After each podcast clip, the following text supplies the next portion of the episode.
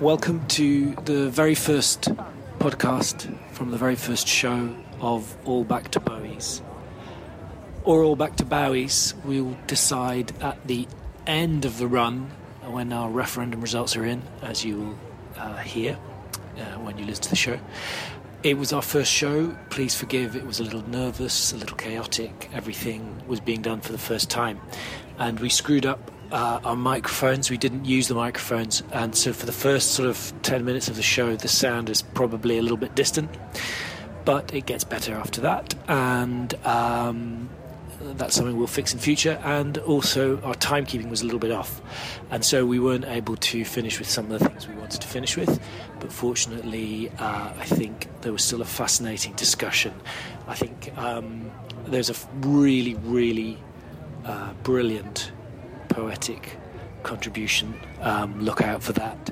Uh, Van Badham was mighty in uh, um, explanation of the current depressing state of Australian politics, and um, the rest you can hear for yourself. So I hope you enjoy All Back to Bowie's. Hello, everybody.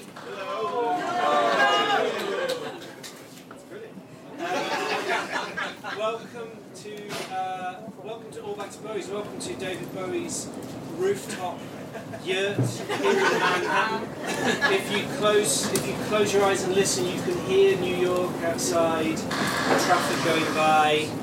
You can hear Iman padding about down below in the in, in the Bowie flat.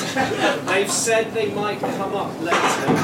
Very if but the fantastic thing is it's our chance to talk about all the interesting stuff to do the independence referendum and none of the boring stuff in the hope that if they do turn up, they can get a feeling for what it's all about. Today's show is called Hazy Cosmic Jive. Every show has a David Bowie title, and it's about the metaphors um, of independence. And your host today is myself and Linda McLean, playwright. And we thought that because the independence referendum divides everything into binaries, it would be fun to begin with a very important binary question. Yeah, the fact is, his name is actually David Bowie. But I think it's David Bowie.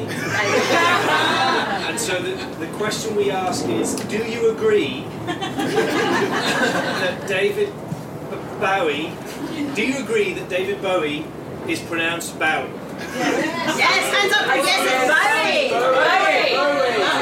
Can we count? So the, the question before us, do you agree that David Bowie's Bowie. name is actually David Bowie. is pronounced Bowie. So one, two, three, four, five, six, seven, eight, nine, 10, 11, 12, 13, 14, 15 yes. Were you counted? 16 yes. And how many t- no? How many uh, no thanks to those? 1, 2, 3, 4, 5, 6, 7, 8, 9, 10, 11, 12, 13, 14. So, Sarah, when you marked for our ongoing referendum, it's, it's a narrow lead. It's too. What? don't know which thing. Well, no, that's not possible. And also, we, we discussed earlier on whether there was a Devo Max option.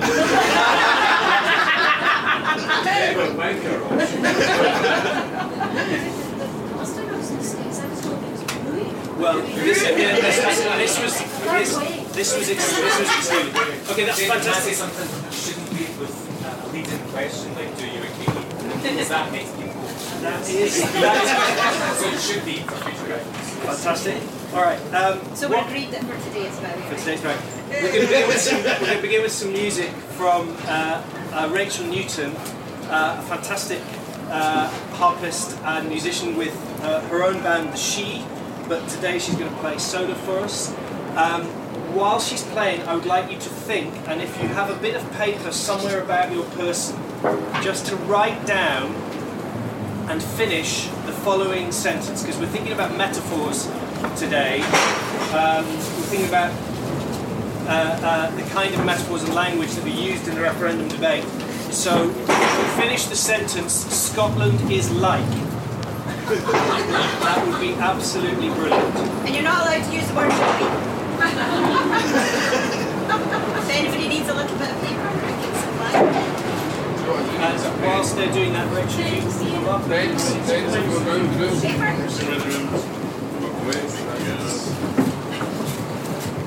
Okay.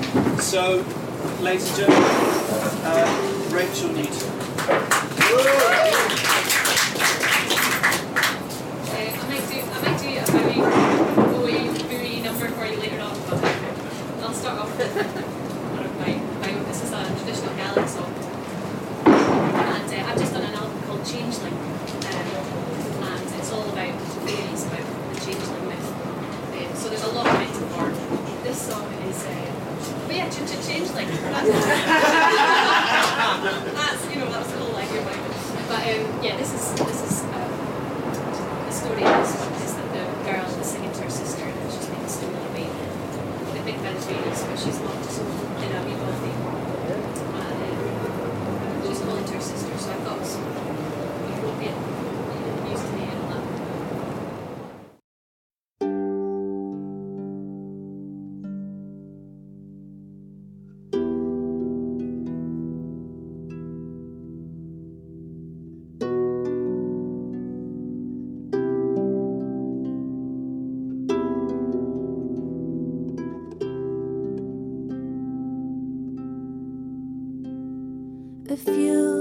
of you.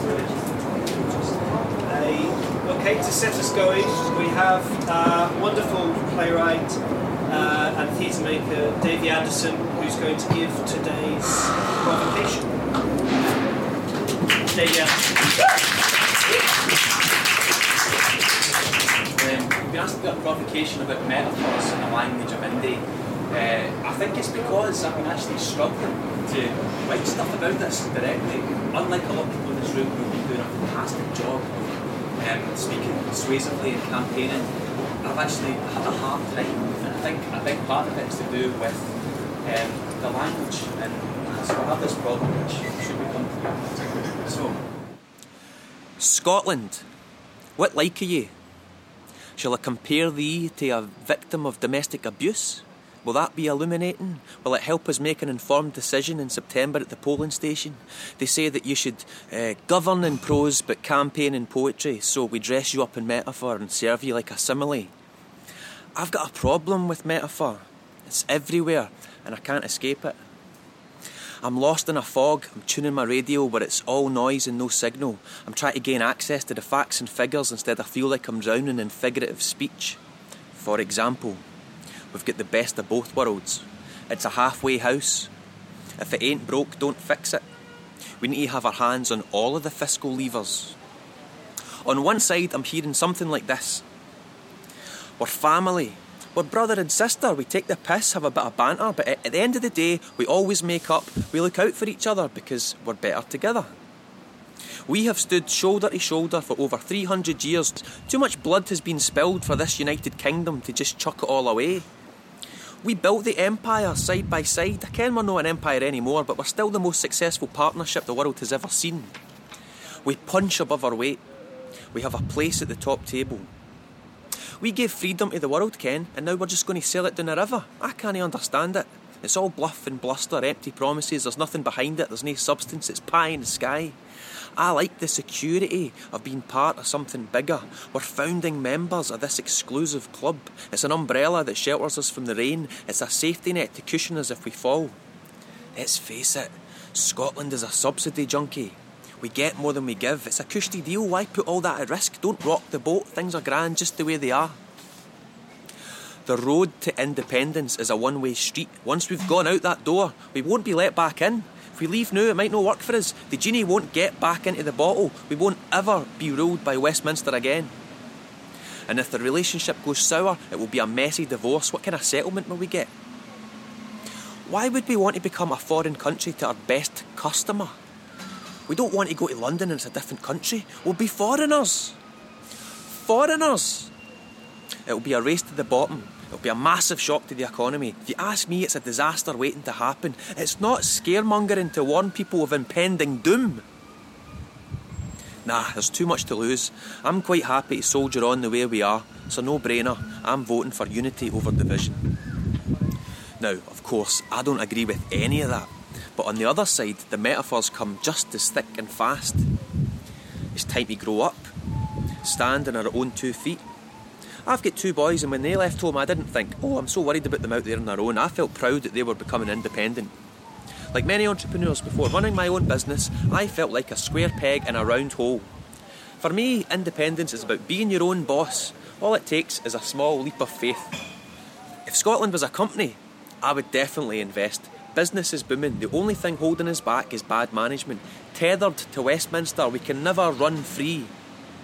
I believe that a yes vote in September will be the first step in rebuilding our economy. We can join the ranks of the world's richest countries, have our own voice at the top table. Europe will welcome us with open arms and we'll bend over backwards to attract investment. We have all the ingredients we need. Scotland has a rich natural larder. We have an environment in which to grow and prosper. We're the Saudi Arabia of renewables.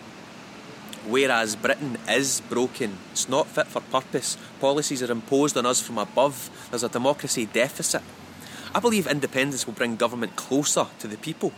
What do these Tory toffs know about life at the coalface? Independence will force Labour to rediscover its roots.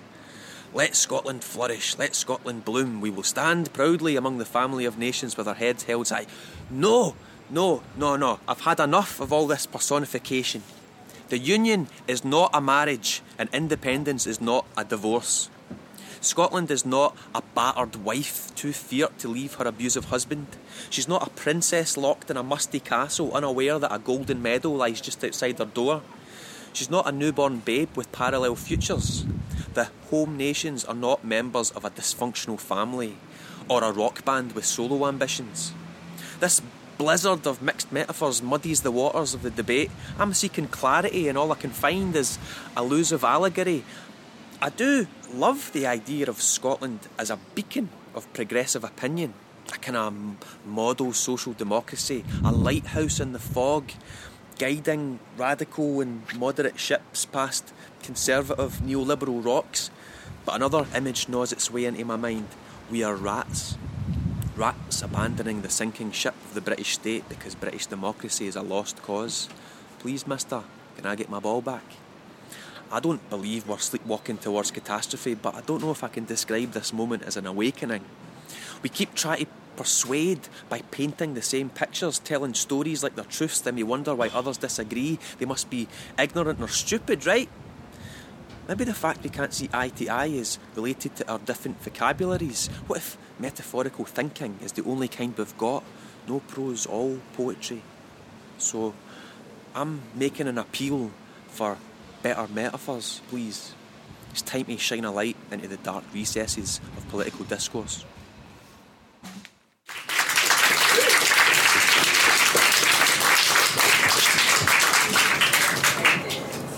Much. That was fantastic, David. Uh, so, can we welcome uh, two other guests to talk about this?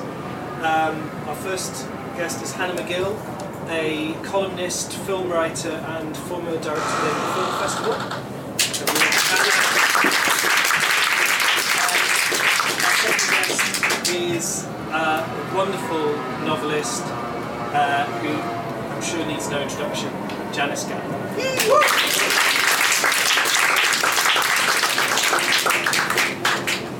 Um, what struck me listening to Davy there, and what has struck me a great deal throughout the the debate, is there's a there's this conception that there's a difference between telling straight facts and speaking in woolly metaphors, and actually that line is extremely hard to draw because what you notice when you look at debate on the news or debate online, as we, we've all seen a great deal of that, is that people, as Janice says, very, very quickly go for metaphors because there's no such thing as a hard fact about something like this. There are you can you can say give me numbers, but even the numbers have been interpreted by someone. The numbers have been put there by someone, and someone else can disagree with them. So this has been where you see this massive frustration come up in people when they're talking about it. Is I just want clarity. I just want facts. I just want straight facts and figures. But actually, there's no such thing. So that people grasp for poetic language shows you that there isn't really a clear distinction between hard news language and poetry, in the same way that there isn't really a clear distinction between journalism and telling stories, because each bleeds into the other.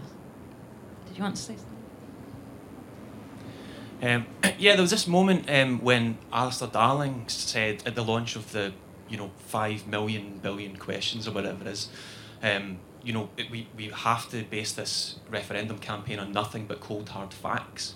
And it felt like there was this challenge to Yes Scotland to kind of um, do away with all its convincing narrative. Um, uh, and it was a kind of interesting moment where I was like, is that possible? Can you, you know, get beyond language and just look at kind of economics? Um, and of course you can't, you know. Um, but it feels like in, in the constructing of stories that we can tell amongst ourselves that actually there's another bunch of stories and there's a, it's just competing stories that sometimes don't overlap. Um, and uh, yeah, it's just competing narratives, basically competing metaphors. Um, and, and my desire is just to kind of to try and join the links between those two things on both. Uh, I've got a question. Um, I looked up what metaphor meant originally, and it's from the Greek meta, ferin, which means to carry over or to transfer.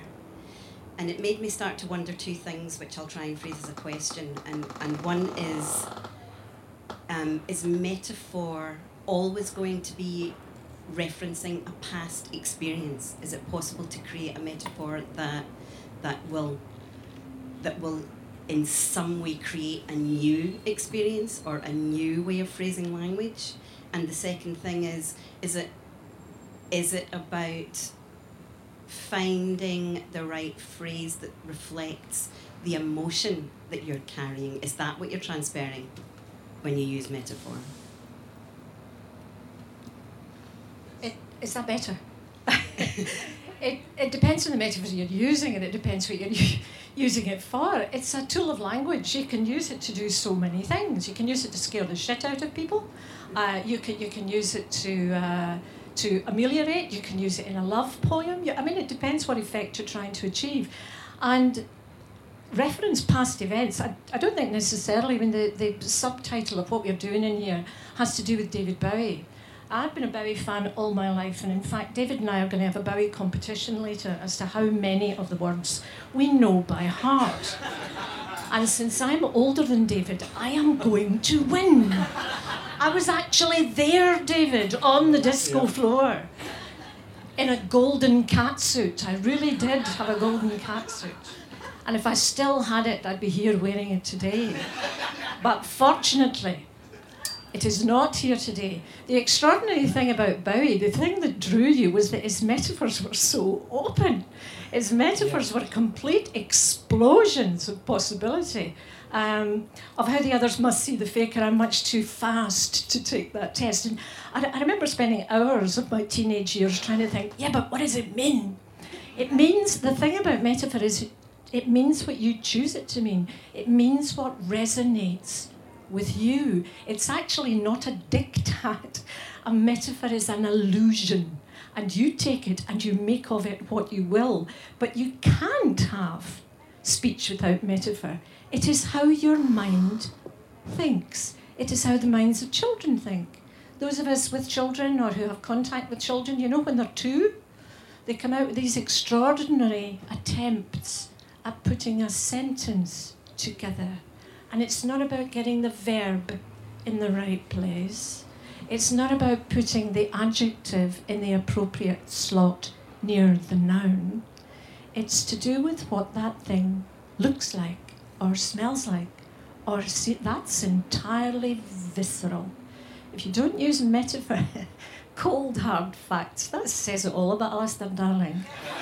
cold hard Alistair Darling. You know, it's just the most extraordinary thing to say, as if there is any such thing. Everything should be open to interpretation, and what metaphor does is it leaves it open to you to drive that. Here I'm going, drive that metaphor. Here is a, a metaphor, a bond metaphor to either drive to get in it and drive it away and take it someplace else, or find your own. That's what metaphor does. That's why it's the main tool of art in every art form. Um, in the way that it's being used um, in the indie ref debate, is it? I think that it's it's often being used to control our thinking. Um, so the models that are being used are are not open; they're actually quite closed. I think political language is obviously about manipulation because any speech to some extent is manipulation. If you're trying to communicate something, then you're trying to manipulate the response of the person that you're communicating it to because you want them to hear things the way that you expect them to be heard or want them to be heard. But um, the fact is that you can't control someone's response to a metaphor because people have different interpretations of the same thing. If you say the word marriage to one person, it means something beautiful and harmonious. You say it to someone else, it means a nightmare, you know? So just something as simple as that. And there's also the fact that in terms of getting away from metaphor, a lot of the language that we use is metaphorical without us even really noticing, just because we've used certain words and terms for so long that they've become embedded. Embedded. You know, Janice used the word visceral. That's a you know that's a metaphorical use of language. Cold hard fact is you know you can't get away from it. So. Can I? Can, is it worth going head on for the marriage metaphor, which definitely seems to be one that dominates because both sides use it in a sense. So it gets used as why would you want to leave the marriage? It's a messy divorce. But also you get used in the in, in the other way around, which is to say it's like being in an unhappy marriage and both sides would be happier and so on. Um, Davey, what, what do you think? Uh, do you think it, that? I mean, you, you seem to particularly draw in on that one at the end. Um, yeah, I think that's one where that's been initiated by the, the No campaign, if you like, where it is marriage as harmonious as you know something that's better as a unit. Um, and yeah, it's been taken. The same metaphor has been taken to mean something else from the Yes campaign. It's an unhappy marriage. Be better off separating. And I feel like that doesn't do us any favors as a metaphor actually, because it kind of um, casts Scotland as a victim again, yet again, as somebody who's Right. suffering um, at the hands of somebody else, um, as the kind of lesser of partners. Um, uh, and, it, and it kind of feeds into this inferiority complex, which is there's a danger of kind of being there at the heart of the, the, the conversation already. So I feel like that's one uh, metaphor that we haven't chosen, but we've kind of tried to claim it as our own. Um, as far as I'm aware, that metaphor was started by James First and Sixth. Uh-huh. He compared.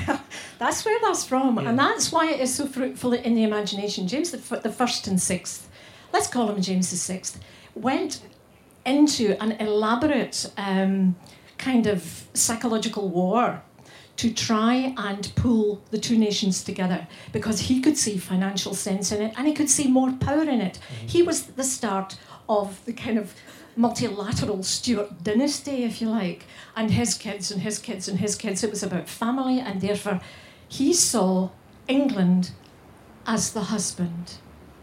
And he saw Scotland as the wife because she would be biddable. She would do as she was bid.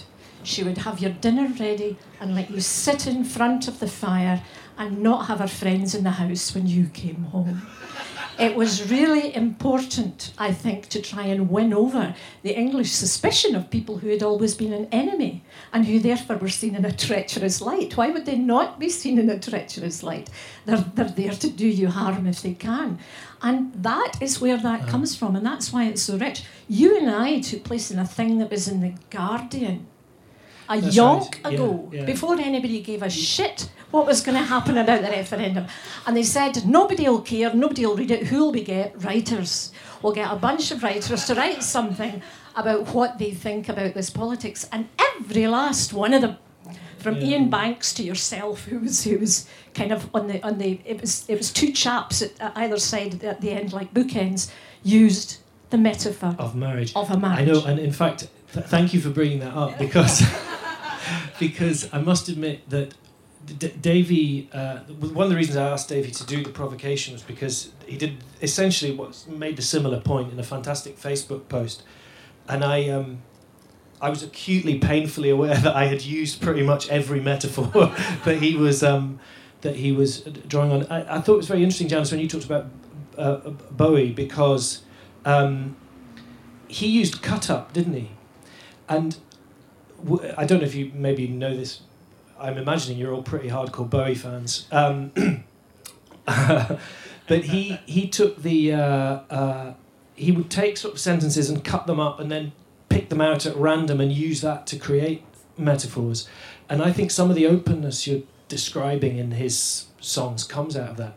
I suppose I'm wondering whether the job of a writer, even if it's not literally to cut up, you know, cold hard facts and um, at the top table, and then sort of at the cold top table, hard food comes out or whatever it is. But you, you know, we could randomly cut up some of the independence metaphors and see what came out. But I suppose isn't there something in the job of a writer being to approach it and to try to find another way in? Or um, Hannah, do, think that's uh, it's exactly what I started thinking about when you were speaking about whether you can move metaphor beyond referencing a past event. The cut up thing is to do with take language out of its context of meaning, take it out of its the sentence structure that we learn as we grow up and learn to communicate like proper humans, and see if you can construct a different spontaneous meaning. And sometimes it's absolute nonsense, and sometimes it's like fridge poetry. You know, sometimes you sort of just hit on something and go, well, "That's strangely beautiful for no apparent reason." And I think absolutely one of the reasons that artists have been stirred by and engaged in this debate, and there's been a lot of talk about why are there so many artists banging on about independence. It's partly because maybe the only people who can forge a metaphor for the future that doesn't have any cold hard facts behind it are people who are using their brains in a slightly different way. And there's been more of that stuff of getting writers to postulate upon it and a few attacks on that. I was just reading yesterday a couple of very strong attacks, one by David Torrance and one by Alex Massie about shut up writers. You know, if you want a big pile of nonsense, ask a novelist. I mean, you know, and they're, they're, they are being provocative too. Everybody's just trying to get a rise out of each other at this point, and there's something a bit trolly about it. But the point that they were making was we need people who actually know things, not these dreamers. And if you're talking about something that's happening in the future that no one has cold hard facts about, then you can't ask for cold hard facts. You know. D- David, you, you just. Um, yeah, I mean, I, I guess it goes down to whether you have metaphors which are opening out meaning and kind of leading to multiple interpretations. And I think that's our kind of natural state as writers, is to try and put the kind of the sense of what has been spoken into the, the, the minds of the spectators, the, the, the listeners. Um, it's all about it, it kind of planting a seed in somebody's head and letting it bloom however they want, and not about trying to narrow down the kind of sense of something. And I feel like that's where I feel like there's a, a, a strange mismatch between political campaigning and and art, where we have this task to do, which is to kind of get as many people to turn out and vote in a particular way as possible, which means we have to kind of simplify things. And I feel very uncomfortable about simplifying things. My kind of natural impulse is to make things more complicated rather than simpler. Um, so I think this is probably my last question, but it seems to me that the only truth about the future is that it's uncertain. And so, therefore, if you take um, a political drive out of that and start thinking about creating metaphors that empower you to embrace, try not to use metaphors, uncertainty, what do you want to have a stab at that? Well, no, but the, there is there is something else that is that, that is certain about it. I mean, it isn't just uncertain. There is another certitude about the future, and that is we're all going to die. And I think that one's quite pressing. I think that one's quite important. What are you here for? In the meantime, while you last, what are you actually here for? And what is your function? And what are you going to do? And it, it is rather estranging to me to be sitting here doing this talking as a writer, because I'm not. I am a citizen. I am somebody's mother. I am somebody's wife. I am uh, a person who, who's a big fan of David Bowie, unlike yourself. I have got all sorts of components inside who I am, and writer is only one very, very small one. We all use metaphor in order to cross this is what I think. And I don't think you're trying to persuade, you're not being a politician. What you're doing is waving not drowning. What you're doing is saying, This is what it looks like over here. Does anybody recognize that? And sometimes someone waves back. You are trying to be clear with metaphor. Because if you use cold hard facts, they could mean fucking anything. lies, damned lies, and statistics. You can do anything with them. Oh, that proves this. My arse, it doesn't necessarily prove anything at all. I might think it may. They're more open to interpretation. interpretation. This is all kind of arse over. T- it's the wrong way round. Yeah, I have to stop using very physical metaphors. I think. it's the wrong way round. It's visceral, one might say, yes. And it is also an appeal to the emotion. And, and, and a metaphor doesn't work in its own. it doesn't, we're talking about it as though it's an animal. We're talking about it as though it's something you kind of unleash upon an argument to make it not fair or make it strange. It's not a thing in itself, it works within tenor. The tenor of an argument tends to be loaned by its metaphors. And I was trying to make a list last night so I had something to say, as though I was going to have any problem. I was making this list last night and I come up with stuff about it's the stuff about dark and light I've noticed. The choices between fear and hope. Evil. Did anybody notice the one about evil? J.K. Rowling talking about Death Eaters. What are Death Eaters? I don't even know what that is. I mean, what is a de- It doesn't sound nice. So that that is a tenor of something, isn't it? James Macmillan saying that the forces of evil were going to work through Scotland if we weren't very careful. Jim, Jimmy's lovely, but you know, he's Jimmy. And the, the, the other one I noticed in particular was George Robertson. Did you hear George Robertson saying the forces of evil will be rubbing their hands in glee at the thought of Scottish secession? And that the forces of evil have got other things to do. I don't think they're that fast. It's about tenor. And the tenor for me comes down to my role as a mother. This is, to coin a book title, this is not about me. This is about people's wins. This is about children. This is about what comes next. And that's what I want to leave behind. See, there was a circuitous route, but I got there. I got back to we're all going to die. You want to leave something behind, and I'd like to leave something hopeful behind, not something cold, hard, and afraid.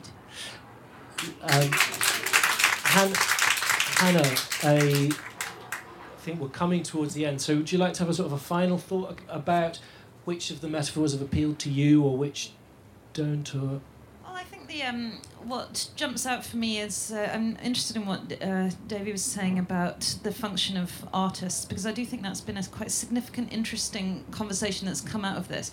That if actually what you're talking about is a binary choice between yes and no, I think art there is a danger that calling upon artists to give their opinions can open things up too much. Because as you say if campaigning is about persuasion then opening people's minds with things that can be interpreted one way or another way arguably is the least useful thing that you can do.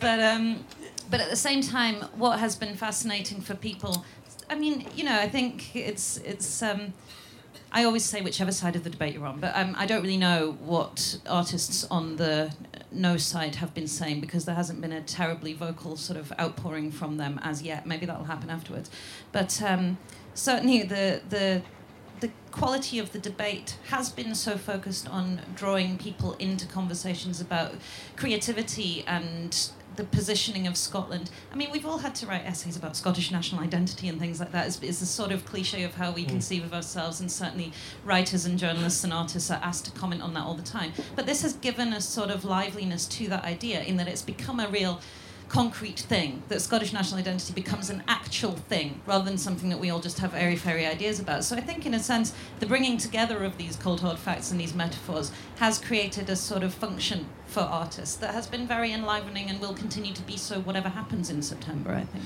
Um, we're going to have to draw this little part to an end. Uh, if we've got time at the end, I'd like to hear the Edward Lear, but just so we don't get everybody, uh, so we make sure we get everybody in. Small shout out. The um, writers Alex Massie and David Torrance you mentioned will uh, both be speaking in the Bowie Yurt uh, later in the run. Please look out on the website for that. They're both uh, fantastic writers and speakers who will no doubt be very provocative to um, in their ideas. Uh, also, you talked about the Scottish identity, Hannah, and that reminds me of um, the lovely po- quote from William McIlvanney. Uh, I'm pretty sure it's William McIlvanney. I'm sure Janice will correct me if I'm wrong. That a Scottish identity's a bit like your insurance document. You you sort of know you've got one somewhere, but you're not quite sure where you put it. Um, a national identity is like your passport, uh, your, like your insurance documents.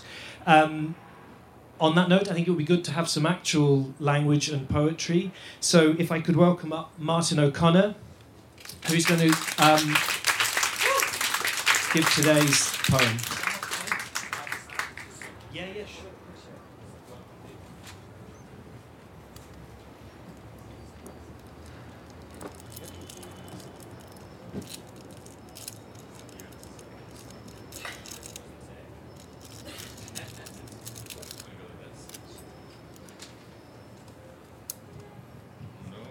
Right. Okay. So um, I'm going to do some Glaswegian language stuff, and as I was watching that, I was I was hoping that it might tie in. Uh, I'm a bit like Davey when he introduced himself to say that he's not like doesn't feel like at the forefront of the actual debate, and I feel that myself a wee bit, even though I'm a badge wearing yes person. I feel like um, my work can hopefully instill a bit of debate through language and the language that we use and the everyday language that we use as well. Um, so hopefully you'll find a few metaphors in this. Maybe we can play metaphor bingo. Um, this is uh, some of my Glaswegian dialect pieces. Uh, this one's called The Night Bus and it's some of my favourite phrases.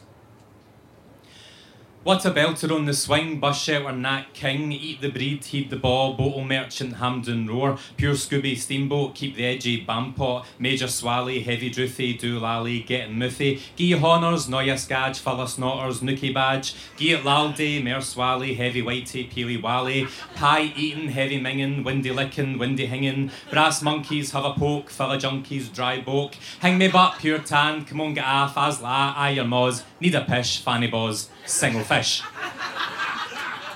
Um, this is this is another favourite phrase of mine, which is uh, "I turn run." I turn run as that. He's pure looking at us, pure looking at us that. I go well, he goes bolt, so I pure goes to go that, and he's pure stunning there. I turn to say, wait, you are about? She's pure stunning there, that, pure stunning there, that, pure growling, face on it, staring, staring that, pure growling, I'm like that, turn like that, face like that, but he's pure gain at the evils, pure trying to con me, pure trying to fire in as like that, turn round and went hall, banged your. She's pure stunning there like that, pure stunning there like as if she's pure hang me. And there's me with Wayne and everything, and I'm like that. And the Wayne's, gre- Wayne's greeting because she's got her ear pierced, then she phones me, I'm like that. I turn round, then she turns round, then he turns round, then they turn round like that. I'm like, hold on, no, he's pure like going use first, and I'm trying to go on the bus for the pram. And then she comes after me, and I go, hang me, was she all about pure gain all this? I'm like, pure turn like the bulging, no one about. Then she has to go back in because she left her straighteners on, and I tell her, I don't care, I just tell her. Then she asked me if I've got the way, and I was like, I was like, that, no one about. I turned round, and I went like that. This is hopefully a nice collection of metaphors uh, called That's the Way It Always Is. And this is kind of how I was brought up uh, in a Glaswegian uh, household. Um, a lot of this is kind of me thinking about mothers and aunts and grandmothers. And that's the way it always is, and that's the way it always ends, and that's just how it turns out, and you can't do anything about it, because it's not up to you, it's up to him. That's what I can say. When he decides, you can't argue, and it's not for me to question him, because when it's your time, it's your time, and it's not my place to say it, and I'm not saying a thing, never said that, no saying a word, it's not about me. You can't make it up, you wouldn't believe it if I tell you, but it's for you, it'll not do you any harm. It's always way with these things, you have to go where the work is, that's the thing, it's not up to me, it's all changing anyway, it's not the same. You've just got to accept your lot. You can't be wishing your life away. You can't be making castles in the sky. You can't be making it harder for yourself. That's the way I was brought up, and that's what I was told to believe. And when it comes down to it, you can't ask for fairer than that. And at the end of the day, it's just your luck. And when all is said and done, you can't change it. What's the point? You can't take it away. There's no point. When I'm there and I'm facing him, he'll just say, Did you live a good life? And it's not about anything else. You just try your best. And I keep out other people's business. And I keep myself in myself, and I keep my heat down, and I keep going, and I don't bother MD, and nobody bothers me. I'm not like that. It's not for me to take it and stay with that. If you want to get involved, fine. Just don't come to me. Don't come running to me with your two legs broke. Don't come greeting to me when you've lost your eye. That's just the way it is, and it's not up to us to try and change that. He's got a plan. He's got a plan for us all, and we can't do anything about it. And I'm just biding my time. And when it's my time, I'll know, and I'll know that's the way it is, and that's the way it ends, and that's the way we'll start again. Um, this is a metaphor for uh, Glasgow life. Change, taxis, chips, pakora, starving, knackered, kebabs, queues, her, him, somebody, whatever, screaming, greeting, falling, bleeding, rubbish, seagulls, stoshes, hoaching, singing, cheering, beeling, boke, alleys, lanes, puking, winching, spirit, mixers, bowfin, bev, gallus, para, steaming, lost, drun, drucket, raging game, Baltic, roasting, Barney, stash, steamboats, minging, belter, lamped, glaykit, bouncing, ready, claimed, white-teed, nightly, bile, bun. And finally, I think maybe, finally, really, really quickly, uh, this is a, a piece which is uh, uh, a version of the prayer of the Gloria. Glory to God in the highest, and peace to his people the lowest. Lord, Father, Heavenly Father, Almighty Father, and Father. Would we day? We worship you, we give you thanks, we give you praise. Lord Jesus Christ, the only Son of the Father, Lord God, Lamb of God, take away the sins of the world, have mercy on us. Jesus the God, Jesus the Father, Jesus the priest, priest the da, Father the dad. Da, was Jesus Father God, or was Jesus Father Joseph, or was it Beth? Father, are you my Father, or is God my Father? And what about the priest, because he's a Father and all? Father, if you're sitting at the right hand of the Father, can you ask him which one's my Father? In the glory of God the Father, going to ask him to clear that one up, 'cause it's getting a bit confusing around here. Amen.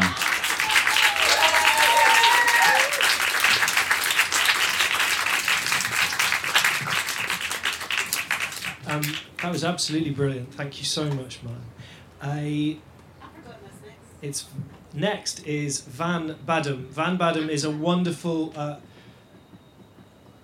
writer from Australia. I'm just getting a sign because we started late. I think we're gonna. This will have to be our last thing that we do. So we've got uh, Van Badham is from Australia, from Melbourne, Australia, and has written us a letter from Melbourne. At every Bowie's show, we're to have a letter from somewhere in the world. And today's letter is from Melbourne and is delivered in person by the wonderful playwright Van Badham, who has a show on. Uh, uh, uh, who has a show on here in Edinburgh, which perhaps once she's finished the letter, she will let us know exactly where and when it is on, so that we can go and see it. Van Badham, thank you. Thanks. Uh, I'm going to pretend that I'm actually in Melbourne to deliver this letter. There may or may not be some video. And if I was in Melbourne and I was speaking to you, I would begin this letter by acknowledging that as a white Australian, I'm standing on Aboriginal land. As a white Australian in Melbourne, in my home, I'm standing on the land of the Wurundjeri people of the Kulin Nation, a nation who had their land stolen, never ceded, a nation that survived a genocide.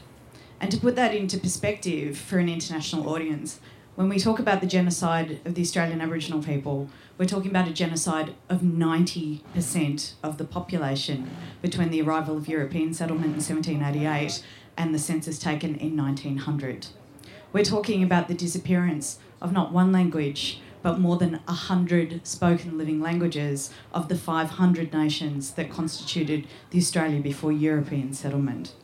We're talking about a people whose rights to personhood were only granted in a referendum of white Australia in 1966. Less than 10 years before I was born, an Aboriginal people, uh, an Aboriginal person couldn't legally open a bank account, had no rights in court, and was understood within the terms of Australian law as being an animal judged under the Flora and Fauna Act. So when I speak about my nation and I speak about our political circumstance, I'm also acknowledging that there is a black nation underneath mine, which, in the context of a people which is your people, who are articulating for your own sovereignty and for your determination as a people, I'd like you to bear in mind that as a white Australian of Scots heritage, my role in the diaspora from this country was to take this culture and implant it over someone else's. And as a white Australian speaking publicly about nationhood, I can't preface in any other way. Dear Scotland, it is with enormous amounts of envy that I find myself here speaking about your referendum and my role as an Australian engaging it. I'm 12,000 miles from home, well, not if I'm in Melbourne, but imagining I was in Scotland, but I have Australia on my mind. As much as the Indie referendum campaign is inescapable in Scotland, it's proved amongst all of you to also be incredibly enfranchising. In my home, in Australia, young people are massing on the streets against the policies of a recently elected Conservative government and education policies that will now uh, be, in some cases, tripling the cost of university education and putting university beyond the imagining of any person on an average income in Australia, university and trade students as well, because it's affecting trade education, are on the streets fighting exactly because they are not participants in a determinative policy conversation. Not only is their policy input unsought, but their approval is uncourted. It's interesting to hear the previous discussion about the campaigns to win the people with metaphors, because in Australia, since the election, the notion of winning the people has all but disappeared. Students are storming television shows. Uh, they attacked the Australian version of Question Time. Uh, they're marching and they're allowing themselves to be arrested as a community divested of any meaningful influence in debates regarding the policies that will affect them. It's only by physically disrupting the authoritarian imposition of policy that otherwise powerless students have any stake in the conversation at all. And in Australia at the moment, it's not just students across the policy spectrum, uh, in the wake of a budget and the policy of the new government, there have been street marches, petitions, lock ons, gatherings, emergency meetings fermenting across communities from environmental stakeholders who are trying to preserve the Great Barrier Reef, where the government has just approved the world's largest coal loading terminal, which will destroy the reef. Uh, it's Australian pensioners who are fighting for their pension entitlements. The new government has just raised the pension age to 70, um, which, if you're an Aboriginal Australian man, is not much of a consolation because you only have a life expectancy of 69. Uh, it's also uh, in, in, in reinvigorating a very long dormant trade union movement. I was summoned to a meeting myself the other day as a writer to speak to the Australian Council of Trade Unions about words they could use apart from general strike, but sort of meant the same thing. As more communities rally in defence of their social role, what becomes apparent in the present political moment is not only the dev- devastating effect of current, current, current government policy on communities, but how that devastation has been achieved by an, an, a reduction and evolution in the political and cultural environment, which has seen democratic participation in policy reduced to merely an election once every three years. Given the fact that before the election, the current Prime Minister made an ironclad promise that there would be no cuts to welfare, no cuts to education, no cuts to the public broadcasters under a government he led. All of that has happened in the budget that was announced in April. So it means that the promises have already that he was elected on have already be sh- been shredded, and in Australia it was on the pretext of a budget emergency that the the Conservatives came in. They had no idea the accounts were this bad, despite the fact that everything Treasury does is accountable. And um, and the Treasurer has recently been in New Zealand, forgetting about the existence of the internet, and gave a speech about how the Australian economy has never been in better shape, despite the fact they've used a collapsing budget to justify cuts and the rest of it. The incredible activist outpouring since the election can be read in this context not merely as an opposition to specific public policy activities, but symptomatic of a people's democratic instinct to participate, frustrated by government that has no interest in their participation. If a leader is not accountable to their own pre election policy commitments, then Australians have no stake in policy at all. We're forced to conclude that our elections are not democratic mechanisms for what we as a society wants and stand for, but a contest of personalities, with their prize being the unaccountable subjective choice of who amongst us gets to prosper, who gets to fail, who gets to rise, and whose fall will pass unremarked. Uh, one of the um, more nefarious budget measures brought in is that if you're under the age of 30, you will not receive unemployment benefits for six months. You have a six month waiting period before you receive any government help at all. There are broader questions here, obviously, about Australian democracy, and the apparent answers are not inspiring. Um, the Scottish writer and academic Fraser MacDonald was making a distinction about the Scottish referendum recently, which really struck me as an Australian. He said that independence is about the territorial enactment of self determination.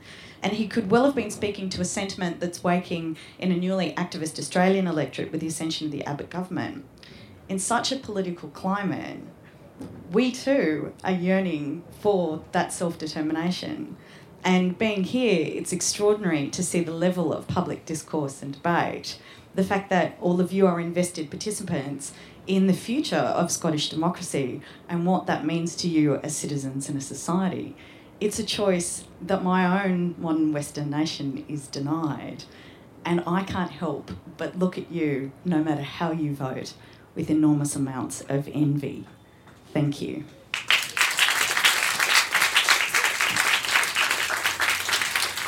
Thanks very much, Van. I'm sorry to say that uh, we've overrun. We started late, and on our first show, obviously, we need to sort of get our timings right. So we're not able to have a last song from Rachel. But if you come again uh, on Karine Polwart's Sunday session, I know that Rachel is playing, so I hope you'll be able to hear more from her. Um, thank you very much, everyone, for coming along to Bowie's. I'm sorry we didn't get to hear your What Scotland is Like, but I wondered if we could collect them as you leave so that we can read them um, out uh, uh, on our podcast or uh, at another event. Uh, thank you very, very much for coming back to Bowie's.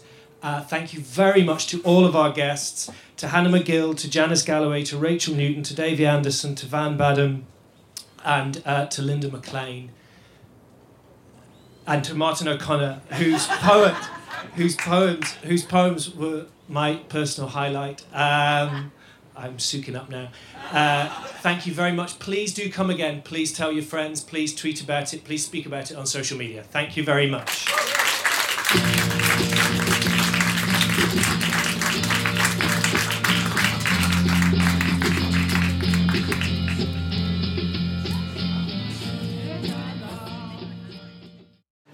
This is Janice reading the Edward Lear poem that she said was her uh, her metaphor for Scotland, what Scotland's like. Yeah, we were asked what Scotland was like, and it's like this. This is the Jumblies. They went to sea in a sieve. They did. In a sieve, they went to sea. In spite of all their friends could say on a winter's morn on a stormy day, in a sieve, they went to sea. And when the sieve turned round and round and everyone cried, You'll all be drowned, they called out, Our sieve ain't big, but we don't care a button. We don't care a fig. In a sieve, we'll go to sea. Far and few, far and few are the lands where the Jumblies live. Their heads are green and their hands are blue, and they went to sea in a sieve. They sailed away in the sieve, they did. In a sieve, they sailed so fast, with only a beautiful pea green veil tied with a riband by way of a sail to a small tobacco pipe mast. And everyone said who saw them go, Oh, won't they soon upset, you know? For the sky is dark and the voyage is long, and happen what may, it's extremely wrong in a sieve to sail so fast. Well, the water it soon came in. It did. The water it soon came in. So to keep them dry, they wrapped their feet in pinky paper, all folded neat, and they fastened it down with a pin. And they passed the night in a crockery jar, and each of them said, "How wise we are! Though the dark, though the sky be dark and the voyage be long, yet we never can think we are rash or wrong while round in our sieve we spin." And twenty years later, they all came back in 20 years or more, and everyone said, How tall they've grown! For they've been to the lakes and the Torrible Zone and the hills of the Chankly Bore, and they drank their health and they gave them a feast of dumplings made of beautiful yeast, and everyone said, If only we live, we too will go to sea in a sieve to the hills of the Chankly Bore. Far and few, far and few are the lands where the Jumblies live. Their heads are green and their hands are blue, and they went to sea in a sieve. I think that's brilliant, and I really, I like the way that it. Oh, I think you could use that. The thing that's interesting is I think you could interpret that as both sides could say that we're about to set sea, sail in a sieve. but but what? No, I like the fact you do it. So for you, just quickly, the sieve is. The, si- the fact is, we're going to do this crazy thing that everyone says we can't do, but in fact, we, we will come back from the hills of the Chankly Bore 20 feet taller. We'll come back 20 feet taller. We will see ourselves in a different light, which makes you, which makes other people see you in a different light. And you see, when the people who said you would come to grief, when you come back and they say, "Oh, we'll do that one day," you know they won't. It takes nerve. It takes chutzpah, and that's the kind of writing we give to children because we want them to be big and strong and hopeful. So that writing means something. I would like adults to be big and strong and hopeful. That's brilliant. Thank you. These are the. Um, we asked the audience to finish the sentence Scotland is like, but because the show was too short, we were unable to get to their answers, so I thought it would be interesting to give their answers. And so here they are Scotland is like a macaroon bar, rough on the outside, takes a bit of force to break it, but once you let it in, you get to the sweet, soft centre. Scotland is like a blank page waiting to be filled. Scotland is like a carpet, warp and weft, knotting our diversities together. Scotland is like an inadequate metaphor, flawed, frustrating, reaching for something but not quite complete. Scotland is like the Milky Way, made up of stars, more, some distant, some close, some visible, and some waiting for the right night. Scotland is like the old bones of a beautiful woman. Scotland is like a sweeping epic. Scotland is like everywhere else. Scotland is like walking through a cloud, bloody damp. Scotland is like a kaleidoscope, many different pictures. Okay, so I hope you enjoyed the podcast. This is some plugs for all the people who are involved, things they're doing at the Fringe. Uh, first up, if you liked Rachel Newton, her album is called Changeling. Um, and it's really wonderful, and it's out now. uh, and you can also see her again at Bowie's um, when Karine Polwart hosts her Sunday session. Van Badham is the playwright uh, behind Notoriously Yours by 5.1 Theatre Company at C venues. Um, Notoriously Yours is a love story imagining Hitchcock in the age of the uh, uh, surveillance and Tinder and electronic um, uh, love. A that's on at C South uh, every day in the festival until the 25th of August, um, and it starts at 2000 hours, which I think is eight o'clock. I might be wrong. Um, I think that that's all the plugs for today. Uh, tomorrow's show is about the Scottish establishment. Uh, does it exist? So please do uh, come along and see it or tune in uh, to the podcast if you've enjoyed this one. And please tell your friends. Thanks very much. Bye.